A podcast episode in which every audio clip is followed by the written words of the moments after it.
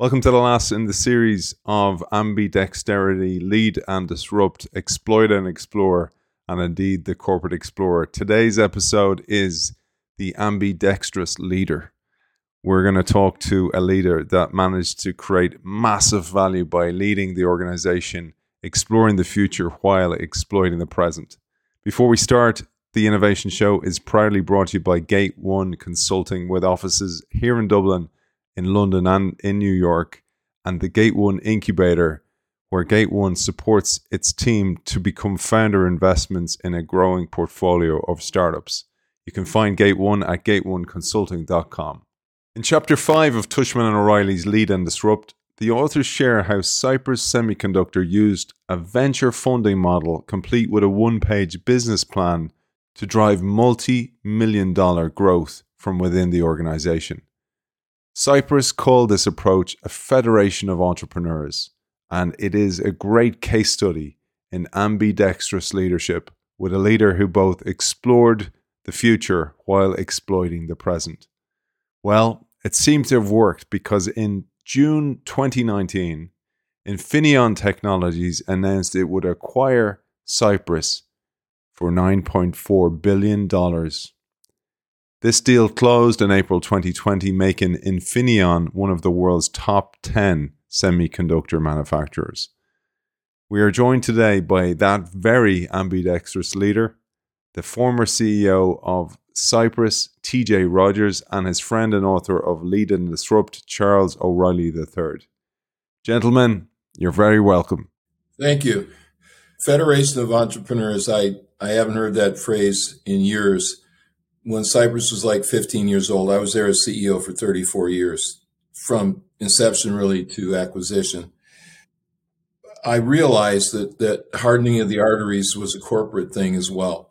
And I guess if you look at, you know, say IBM today and read Gerstner's book on IBM, they've got man cement arteries in that company. And I saw that early. And in Silicon Valley, it takes the form of not acting like a startup. When you got a startup, you're near the edge of death all the time. You have to raise money. If the new product doesn't come out, you're dead. Every and a, and a good CEO will let all of his people know that you don't protect your people. You you you make them part of the play, and then they all act that way. and what what happened was we grew up. You know, we eventually peaked at 7,500 employees, but when we hit a thousand, 1,500 employees scattered all over the world, I was losing that entrepreneurial edge. So the Federation of Entrepreneurs was let's keep alive the, the uh, startup spirit at Cypress by creating or acquiring startups. So in a couple cases, we hired people with great ideas and built them up. They walk into a building, they had to pay rent. It was real. The money was real. It was always, always real P&Ls but they had a head start.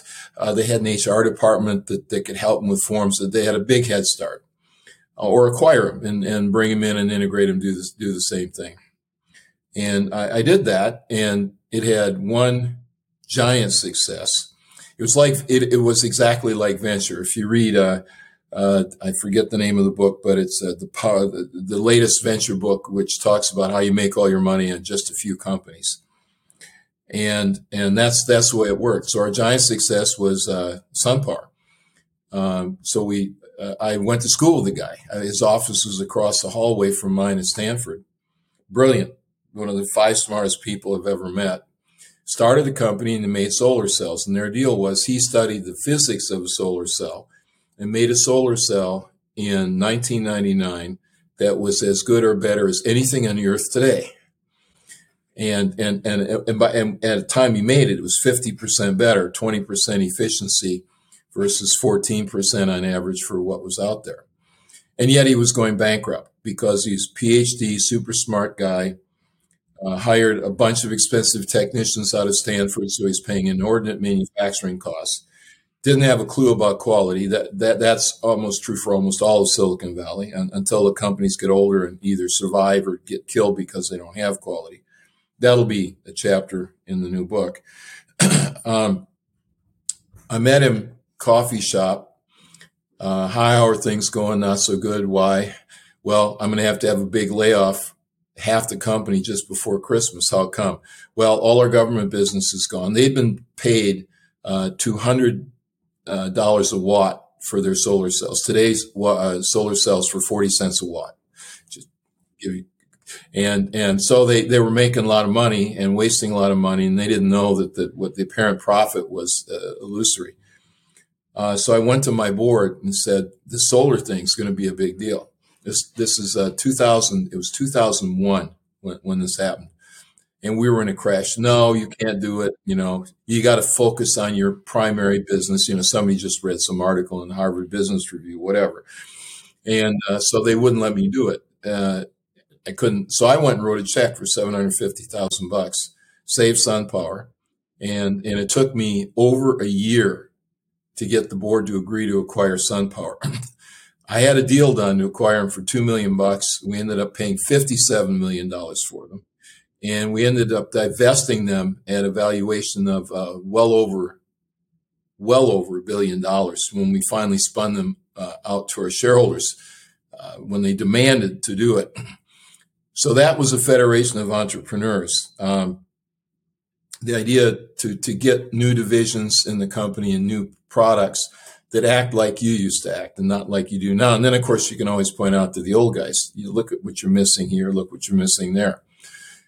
Uh, today, my Federation of Entrepreneurs is my venture firm. the difference is I've come to realize how important, how valuable manu- manufacturing uh, management is. Um, for example, my first job after I left Cypress was a favor uh, John Doerr, the chairman of Kleiner Perkins, who was on my board for 10 years and is a good friend of mine, uh, I came in and invested 5 million to keep them from going broke. John Doerr co-invested 5 million. Their stock was at 92 cents. We got 5.3 million shares of stock each. And then I started to work. And in the beginning, it's a high duty cycle. I was driving up there every week and it was kind of like a, a, a balky division in a company.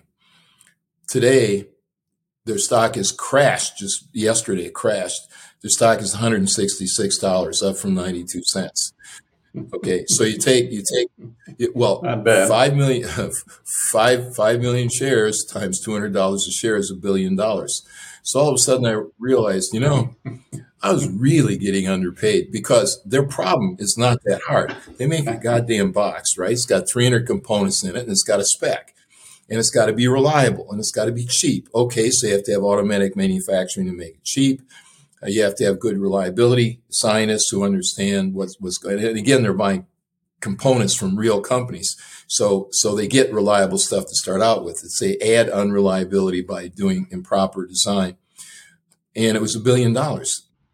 So, TJ, can I get you to go back just for a second to the Federation of Entrepreneurs? I, I thought it was brilliant this notion of setting up a uh, having a one page term sheet, setting up a, uh, a board that would review the the technical uh, merits of whatever the proposal was, having them operate separately. And I know I know you you had I think. Uh, uh, 14 separate uh, at different times. You had 14 separate. Could you talk a little bit about that process and and what worked and what didn't work and what advice you might give other people who are going to try to do something similar? Sure. So I already articulated the fact that when they walked into an organization that had resources, the person might say, Well, I want to make an offer and I don't know how much. I say, Go to HR. They have a process for it. And you can find out exactly where the market is and they'll give you a letter that's bulletproof. So, uh, one the bureaucratic things go off the table, meaning they get to work on real stuff. Downside of that is they don't mature um, as fast as they could because they don't have to work with a negotiator who's going to hold you up. Uh, and you have to stand against that person uh, because you can't undermine other people in the company with an unfair offer. Uh, they don't deal, of course, I, I didn't deal with that during my career. They don't deal with the, the trigger warning set where where you've got people that think because they're employees of the company they get to decide the strategy of the company. No, you don't. You get to design print circuit boards that meet our charter, uh, that, that meet our, our, our goals in the marketplace. That's what we hired you for. That's our that's our contract. So they they they lost a little bit of the real world stuff in their in their good environment. But the main loss, believe it or not, that I've now learned is funding. Um, I watched the venture process and I thought it was horribly inefficient. I would watch companies go for a year starving for money, making pitches, uh, changing their strategy, uh, adding a new product, whatever they had to do to raise money to stay alive. And I thought if I could just fund that, which they did, Cypress had a lot of money. We had, uh, you know, after we got going, we were cash flow positive for the second half of our career. and we put billions back into the market, buying back our stock, paying out dividends and stuff like that. I had plenty, plenty of money to fund things. And uh, the, I worked out a deal with them where they gave me a business plan. We had metrics for valuation. so you look at PE ratio, price to sales, enterprise on sales ratios. You look at ratios, you look at the market, and you'd have a valuation for the company that you could determine versus time that came from the plan. And then that was, then that divided by the number of shares they had outstanding, their problem. How many people do you need? How much shares how many shares you have to issue? How many times do you have to redo the same product and buy and, and sell more shares to redo the same product? Dilution. The number of shares which they controlled would divide into the valuation that we agreed on previously, and that was the share price. And then um, I started out just saying, if you're on plan, you'll get funding meaning they'd come to my office, they'd show me their plan, they'd show me how they're on plan, and they say, and we do it quarterly. So they get reminded quarterly what they needed, what they were doing. You know, so this quarter I need $1.2 million to fund the company. And I'd agree, they they cut the check and they'd move on. Turns out that was too easy. And it turns out in the real world, as I watch the venture guys work, uh, you can see I wouldn't call it the method in their madness. I would call it the uh, the brilliance of the free market, where you have a bunch of people with money on Sand Hill Road. They're trying to figure out what the next Google is. And then they're talking to people and they've got this incredibly complex, complex to the point of unknowable problem about will this this group of people turn into a real company that's worth a lot of money or not. And sometimes it unfairly happens that good guys get starved. Sometimes it unfairly happens that not good guys get funded. Look at, um, I've forgotten his name, but the idiot who bought the $65 million jet at WeWork. Adam Neumann. Adam Neumann. Okay. So there, so we have mistakes on both sides. Um, but that process, every now and then, the venture cap, the entrepreneur is bumping up against the grim reaper or looking looking in the rear view and there's a grim reaper behind him swinging the scythe right? And they, they got to think about it. They go back and talk about it. Their employees know that that that there's a problem. There could be a problem. That dynamic was gone. I was a tough blunt safe harbor. And uh, there are no safe harbors in the real world. So uh, that i like better on the new side where i where i am now it also forces changes that never would happen uh, in a safe harbor, where the company comes in and says, we're not going to be able to get this done. I love that it's worked. And I love that you have the freedom now. You have the, you're independently wealthy that you can make these, deci- these decisions. But you have a formula that worked. And that formula started to work when you were in Cypress looking forward. And this ties to the work of Charles and Michael is the idea of you were able to exploit your present advantage, your your current advantage, while exploring the future in tandem, which is a really really rare skill. And that that's a piece that I really wanted to share with our audience because if we can give that to some other CEOs, and the fact that you were founder means that you weren't just a, a custodian of the role, like many CEOs are custodians of the role, but you were you cared about the future. And I'd love to share that perspective with our audience. Sure. How do you run the ship and then do new stuff at the same time? Uh, and, and how does one person do that? That's a very good question. And it, it does differentiate successful and unsuccessful CEOs as I see them today. All right. So you, first of all, I'm the CEO of the company. The shareholders owned it.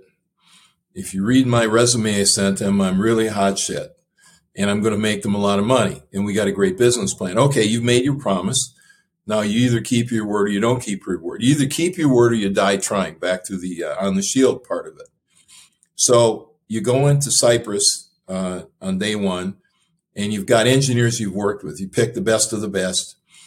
Uh, the fickleness of the world, I had this big list from Advanced Micro Devices, which is the last company I worked at before I did Cypress.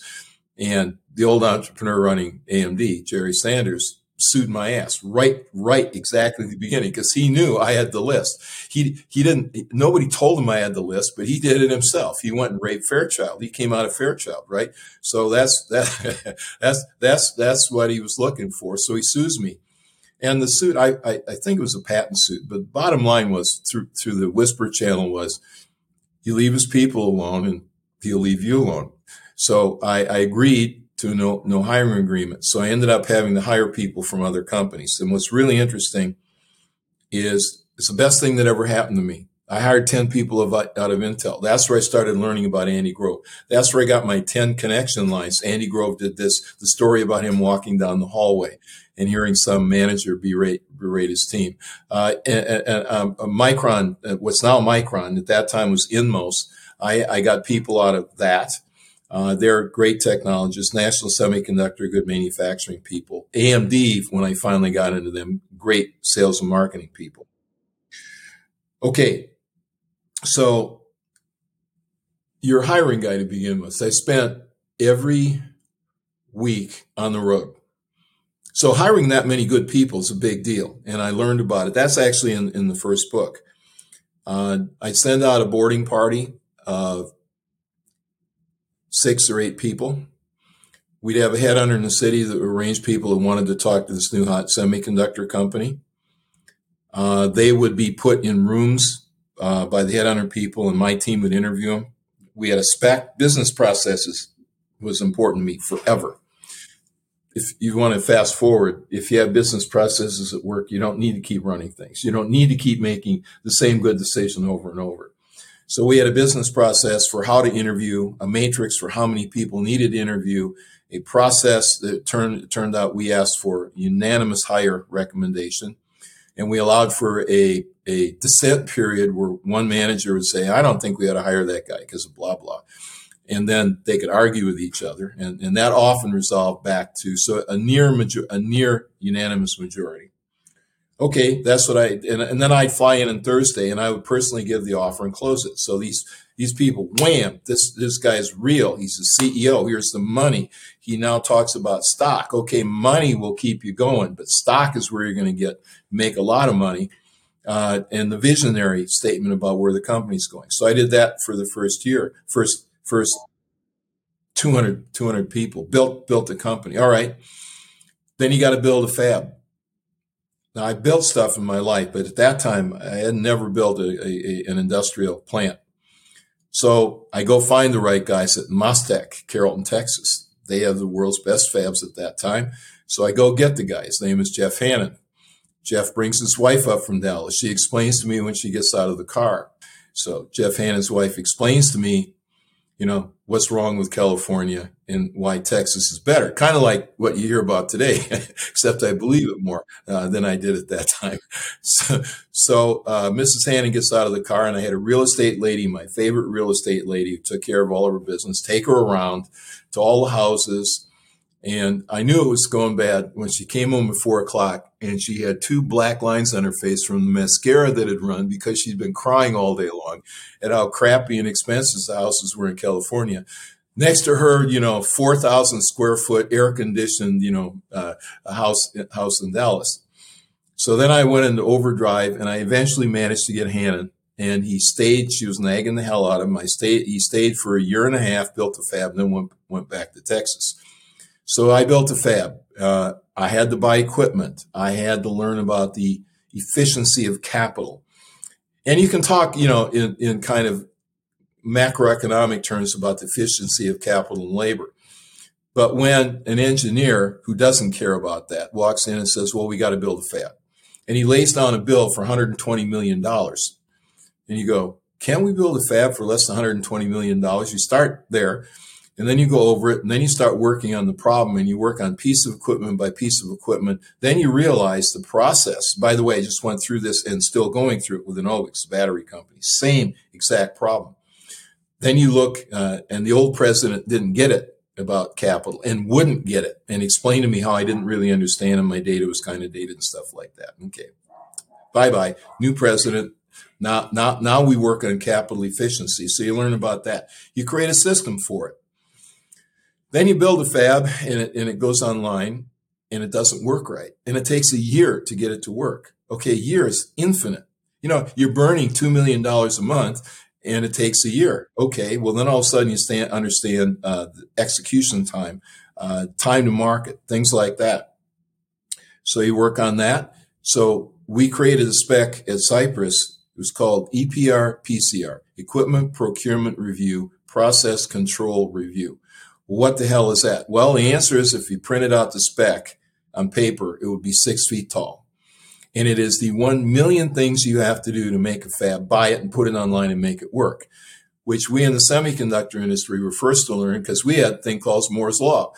One, one good thing about semis that makes semiconductor executives my favorite to hire is we live in an environment where everything you did got obsoleted every two and a half years. And then you had to start over again. And there, and each race was fresh and and it was real. You know, when I when I started Cypress, there were 85 semiconductor companies in the United States. I kept this record, and when I left Cypress, uh, 34 years later, there are only 15 of them alive.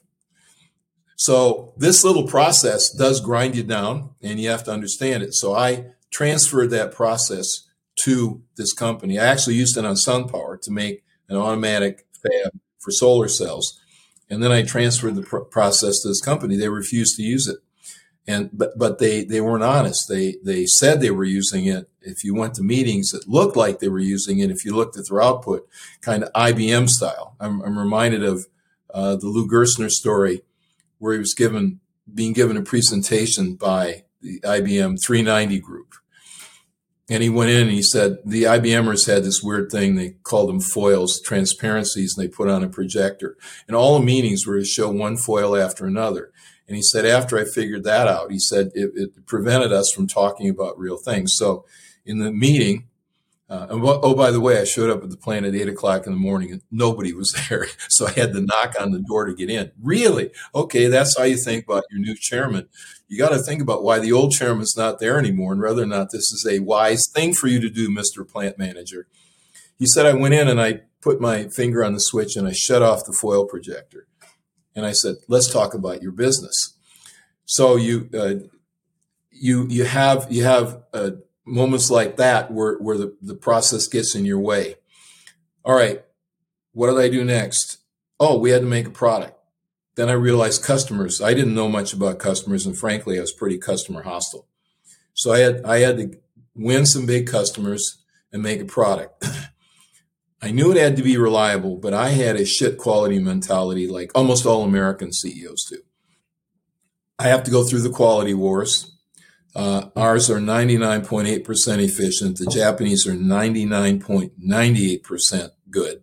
Their defect rate is 200 ppm. And all you have to do is take, uh, like Cisco did, 128 RAMs and put them on a board and, and ask yourself, what's the difference between uh, 99.8% yield and 99.98% yield on 128 RAMs. That is, how many of your boards don't work because one of the RAMs doesn't work? And the answer was 3% for the Japanese RAMs and 30% for Cypress RAMs. We were out of Cisco, gone, never got back. Disaster. So then I go, boy, you better learn about quality pretty fast or you're in trouble. So I uh, got a PhD the, the only time the only time I ever saw normal distribution is that same distribution is used to describe the Heisenberg uncertainty principle. Okay, well that didn't apply where I was, so I, I hired some really good consultants, and and they taught our company about quality.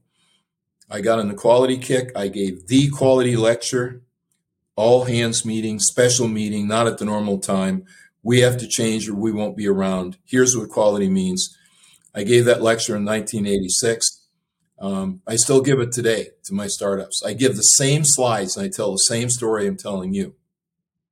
Okay, so you learn about quality and you hire a great quality guy. Most quality guys, most quality guys are engineers who didn't make it in engineering, so they turned into quality guys. The, HR and, and quality in the companies I've seen are not populated by stars. The stars go work on new products in business in manufacturing.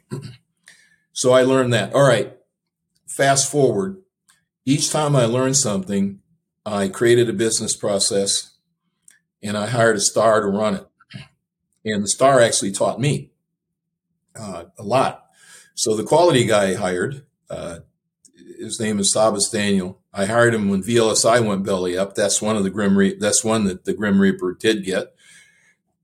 And he's an MSWE out of MIT, and he came in, and all of a sudden, I understand what happens when you have a star in quality. So he ran quality. I backed him for everything he needed, uh, and and and but I didn't have. To, I did put my time in quality, but I got to expand. I'll I'll come back to that later.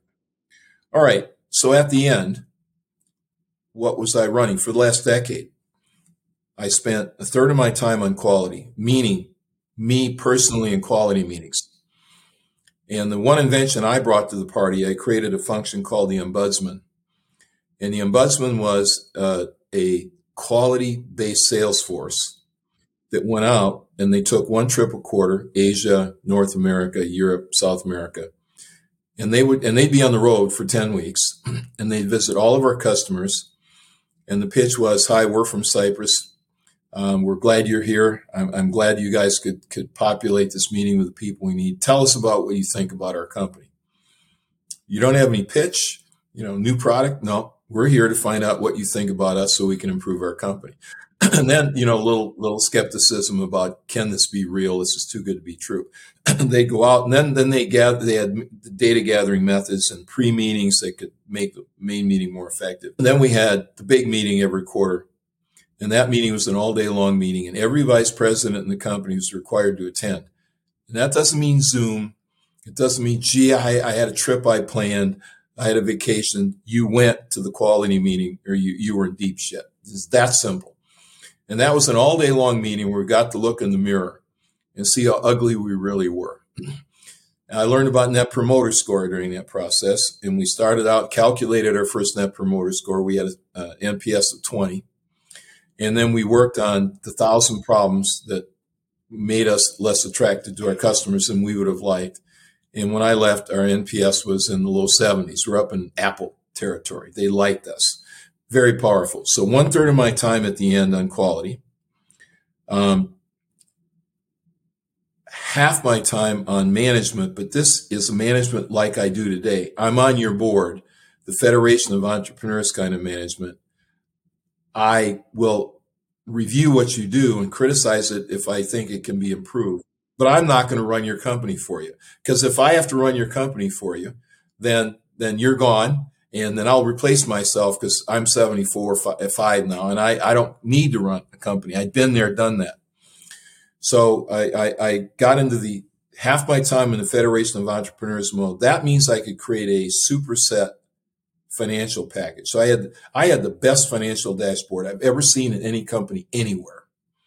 And that now that now resides in little chunks in the companies to the extent I can install it. The best is Enphase uh, that that has what I had with adders. And in R and D, I'd have a couple projects where I that my sanity day was Thursday that I could work on technology. So that was it. Well, how'd you run the company? Simple. I divisionalized it. So I had 13 business units they were organized into three divisions. They had their own financial organization. They had their own cost structure. Um, my cost, normally the president has this big cost bucket. So I deliberately got rid of all my costs. My, my cost center was TJ Rodgers, the secretary, and my NASDAQ dues, and that was it. And it was allocated by revenue and nobody argued because it was a small number because you know on the grand scheme so these guys were in effect presidents of independent companies that were truly a federation of entrepreneurs. Um, in, I guess it was like 2015, we had a banquet, and 55 of them eventually went on to run other companies. And right now, uh, a lot of them are have good jobs in the companies we do. But but because I hired stars, and I didn't want to run their job, I wanted them to run their job right, and then I would come in and, and work on uh, problems and in the, the next next generation of things. I was always working on new stuff, always, and uh, my my job every time I had a job would be to solve a problem and put it. Autopilot's a negative term but put it on autopilot. I had one thing that that uh, intrigued me. I, I reading about you, the book, and and I read your website, and there, I want to tell our audience that tjrodgers.com. There's loads and loads of material on on there, including ways he's done things. There's there's articles from many many magazines that he's featured in over the years. But the thing that struck me was you reminded me so much of Ray Dalio, the Bridgewater CEO, and this idea of radical transparency to avoid politics and bureaucracy in the organization because that's one of the biggest killers of innovation being f- free to talk up and put your hand up and raise a half-baked idea or suggest something's wrong or some strategy is a waste of time or waste of money. You absolutely distilled that idea throughout the organization that we you speak up, you talk freely, you slam an idea early so we don't waste time on it. And I thought I'd love you to share that. How do you do that in a kind of a, a democratic way in an organization? Okay. Um, first, a little bit of history on it. Uh, you know, I'll, I'll, I'll do some rant in a meeting today. And then I'll look at the people in the room. They're, they're kind of little sitting back and wondering, you know, is he stable? And then I point out to them they're very lucky because now that I'm old, I've calmed down a lot. And I used to be a real son of a bitch in my younger days. And then they laugh and, and then we move on. Uh, but I care so much about my company. I changed the, the very short form of the long story I told is I changed my job every time I need to change my job. And then at the end, I gave away all the cool jobs, all the product line management jobs, all the manufacturing jobs, the, the sales in Europe job. I gave those to other people. And then I ran the stuff that was critical, quality and excellent financial control, and maybe the latest product cross functionally, not just the technology, because that's what the company needed. Uh, so I, I was uh, at Cypress, I was regarded as a real hard ass. And I would actually get people who appreciated the honesty. Boss, we got to talk to you. And they, they, I'd go in a room. And they, one of the things they, one, I remember they, they called me in for a meeting one day. I had a particularly bad month where I heard, I, I was hearing babble. It was infuriating or I was torqued up or both. Boss, we got to have bad breath talk. Fine. So we come in and, and one of the things is, you know, you you bring the same kind of people and They're very different, men and women, uh, uh, uh, PhDs and clerks, but they're all kind, you know, kind of like you, kind of open and blunt. And we need a nuanced culture.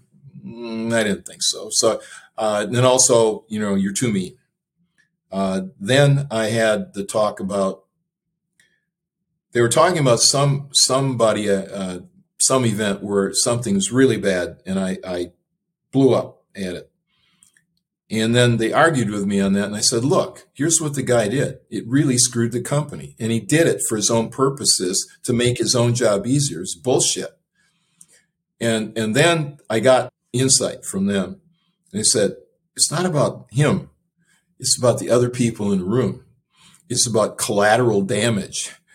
It's about watching the poor bastard get fried. So then I, then I realized that and I, I kind of toned it down a little bit. I was in an airplane coming back from Japan. I always keep that my stuff in my briefcase, emergency reading. And I actually got down to the last piece of paper in my briefcase. So it's a long trip. I got on the thing wired, so I didn't sleep for the whole trip. And the, the paper was called uh, Organization, Organizational Vision and Visionary Organizations and it was written by two Stanford profs, uh, Collins, Jim Collins, and Jerry Porras. This is back 1995, 1997, 97, I think. Okay. Brought tears to my eyes because they talked about culture and how important culture was to company. It was a study, and I like it better than their book. And I still give that paper out all the time. It's on my website. Uh, but they talk about the importance of culture to a company. And then the thing that brought tears to my eyes, they talked about how different companies are different and have different cultures at work and many cultures at work. What doesn't work is not to have a culture or to have an inconsistent culture and not have people know where they are. I mean, the Marine Corps got a culture. A lot of people like it. A lot of people don't, but it doesn't matter. The Marine Corps is the Marine Corps and they're successful. So that's that's what I said. You know, you can be a hard ass and a decent person at the same time. That that was the thing. Twenty years, uh, I, you know, I, I kept the lid on it to be polite, and of course, in today's world, that's even even more important. I hired them when I came back. They hadn't written the book yet. Uh, uh, Built to Last is their book, and it was the you know all the research come together. And I hired them as consultants to Cypress. what people call a mission statement really has four parts that are articulated in that paper. One is the core values. What do you believe in in your company as common values? Second one, what is your mission? And then they had three different kinds of mission statements. My mission statement might become a billion dollar company with 20% profit. Uninspiring, but very quantitative and very measurable. Then there's a, a vision statement, and the vision statement answers the question, what will your company look like when it's achieved its mission? Like if you get all this stuff done, what does the future look like? So there's your statement of vision. The other one is a statement of purpose. The statement of purpose is a boil up of the core values and the statement of purpose. So you have core values, statement of purpose, mission, vision. Core values, statement of purpose is answers the question, why do you work here? You know, if TJ's hard ass, why don't you go work somewhere else without a hard ass? And that's the statement of purpose. And, you know, one of our statements was we enjoy competing against the best in the world. We like it. I didn't get put on the earth to get a competition trophy in second grade when I came in in last place and had my mom tell me she really loved me anyway. That's not what I'm here for. And if you're here for that, you know, you need to go somewhere else because we're going to, we're going to take some ground and, and it's not going to be easy.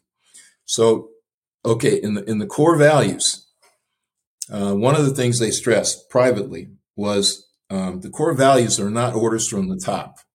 You know, it's not Moses coming down from the mountain, you know, with tablets saying, you know, thou shalt. It is it is what they really believe because you already have a strong culture. Their first paper made that very clear. They had very different cultures in the companies they studied in that, that little papers in the California Review or the California Management Journal. Um, so you have to write down what your company is. So I went to every site, me. And in those days, we didn't, we didn't have PowerPoint yet and it wouldn't work anyway. Turn on the foil machine. I'd throw a foil on the machine. I'd take out a marker and I'd bring all the people in the site, Fab 2 in Round Rock, Texas, our design center in Colorado, uh, wherever I was. Um, I'd, I'd lay it down. I'd get the pen. I'd say, I start the conversation to get them uh, oiled up and running. I say, "What's different about Cypress from other companies you've been at?" Nobody wants to talk. They're all sitting there hunched over. I don't want to get embarrassed by saying something stupid. So then I pick the shyest person in the front row and I'd say, "What do you, what do you think about that question?" And they say, "Well," and it usually gets something that's very true, but maybe not so profound my boss cares a lot about what I do. Great. so I'd write that down. And then, and then somebody say it differently. We're, we're, we're tightly managed. I'd write that down. And whenever I wrote down an equivalent thing, I'd put a check mark. So when I got done, I'd have 25 things written on the foil and 10 of them would have three or four or five check marks, meaning equivalent being said down below. Then I did that at all the sites. Then I came back and I wrote the core values and I wrote down this is what we stand for, and I explained it's what we really stand for, not not what we should stand for. We go through that, and I wrote it down, and then I I went through it with the vice president. It's just the, the big uh, pads you write on uh, in the boardroom, and we had them scattered around. Then we collected them in the in the different groupings. Then we wrote them down, And I look at the core values today and they're absolutely spot on. We're honest, we're smart, we're tough and tell the truth. We admit to problems quickly and solve them. We deplore politicians. That blunt, smack, we deplore politicians. So if you give more, if you're looking to screw your fellow competitor for the next job up, we don't like you. If you don't tell the truth because you always want to look good, we don't like you, uh, etc. And boy, that that one just just carried the day. And once we had that, then all of a sudden, within that framework, it all worked. There's one more thing we did. We got rid of babble in communication. There was another Stanford professor, uh, business school, a guy named Dennis Matthies, and he had he wrote a book something along the lines of survival skills for engineers. And uh, one of my teams took it. This is a team I've been beating up at. On my Thursday meeting, my my sanity meeting, I met with the PhDs who did transistor physics and built new processes. That was my geek day. and that was supposed to be a good meeting. Actually, was on Fridays. And and I would do it at the end of the day. I scheduled it for like four o'clock in the afternoon. And I'd walk out sometimes at seven o'clock with a hoarse voice from screaming. So I was so pissed off. And, and these are my guys, right? And they do what I do. They have my background. We talk tech to each other, shorthand. And that happened a bunch of times. And then one day, and then I moved the meeting back to two o'clock. And then one day we went into the room and we had a meeting. It was wonderful. And it ended at like 3.30. Everybody was happy. We all knew what we were going to do. We had problems all over. It's, that's not the, what happened, but we all knew what we were going to do. And I talked to their boss, a guy named Tony Alvarez that I got from Motorola. And I said, boy, your guys were just really good today. And he said, they've been trained. So they, he ran them through Dennis Matthies's 10 survivals course for engineers. Now, one of the survival courses is understand finances because that's what your boss cares about. and you, you, you need to understand it. So when he says something about gross margin, you don't kind of blow him off. Those we didn't need so much. It turned out that of his 10 modules, the one we loved the most was called PQ&A, precision question and answering where where and I will actually and that's a big problem today. I, am actually going to write about that one, but I treated it a different way. Your boss, the person running the meeting, is a customer, and he's asking a question to try to make the company better. So you answer his question, you give him the data it want because you're trying to help, and you find out that the babble you've got. For example, I ask. Um, why is the yield down to 40% on such and such a product? Well, you know, we worked on that for a long time, and you know, we've got this particle problem. These particles are different; they they're charged particles, and they actually, you know, attract themselves onto the way. And then about five minutes later, you stop listening, you're going like this, and and you realize you haven't gotten an answer yet. You've got a guy showing you, "I'm real smart, and this would have happened to you," which is not what you want. You want to know why the yield's down. So Matthies taught that skill for PQ&A, and that was deployed in the company, and we ended up having that be one retrofit to every employee in the company, and two a mandatory course. When you, we had a six month period of various courses: who are we, what do we make, how does it work, and then and then this one, uh, which was uh, PQ&A, and we bring in the professor and he, and he do it. I've uh, actually the company's still around, and I actually bring them in because Babel is one of the um, big enemies of running a company. I find it really interesting that you're you're so open to hiring consultants because oftentimes see, founder CEOs often will slam consultants, and you've mentioned several times there. A, you're you can you'll bring in the expert when you feel there's an expert needed, and B, you really instill learning, constant learning in your team as well as being a constant learner yourself. You you've um, I love consultants. Um, they're all experts in something. I learned quality, which saved my life. we were on our way out of business when Cisco was yielding 30% yield loss, meaning having to rework 30% of their boards. And then they bought Hitachi SRAMs and the yield was 3% rework. We were on our way out of business. And I brought in guys that taught me about what quality was, what the meaning of it was, the philosophy of it was, more so than understanding CPK and, and the math of quality, which, which matters, but it's not the essence of what is quality. So no, I, I um, it's more than that. And I actually judge people in this today. The, the problem you get is you bring in a consultant and he threatens the CEO because for maybe he espouses some view that's contrary to what the CEO believes, or simply knows a lot more about a topic that's important than the CEO does, so the CEO gets threatened. Um, it's a, I'm the opposite way. I actually bring in and I actually test people based on what I would call flawed experts. I use them all the time, where the guys marvel at something but he's kind of like a disaster for other things. And I, I actually see if people are willing enough to learn to put up with the bullshit, sort it out, because in there is something that is really important that you need to learn. And I've learned a lot myself from from, from people like that, uh, where where um, I put aside and, and, and maybe they violate some of my core values. Maybe they aren't that honest, but I bring them in, I listen to what they've got to say, and I take what I can from it. Well, TJ, your your piece of advice for founders. So you you've been there from the start. You had this idea, you had this vision. You got together with a crew. You created unbelievable value, and you've now gone and now you're you're providing wisdom on how to cre- recreate that value. But I'd love you to give a message to our audience, to the founders, to the startup founders, to the CEOs out there as the lawyers would say, that's de novo because I, I, that's like an elevator speech about an entire class of lives. Um, okay, uh, one of the analogies. I'm a football fan, uh, big football fan, and I, I, I actually got to Dartmouth through football. I was on a state championship team in Oshkosh, Wisconsin, two years in a row and uh, they came to Oshkosh High School and recruited me. That's and I didn't even know what Dartmouth was. I actually asked the guy, Earl Hamilton was the line coach that, that showed up in my study hall.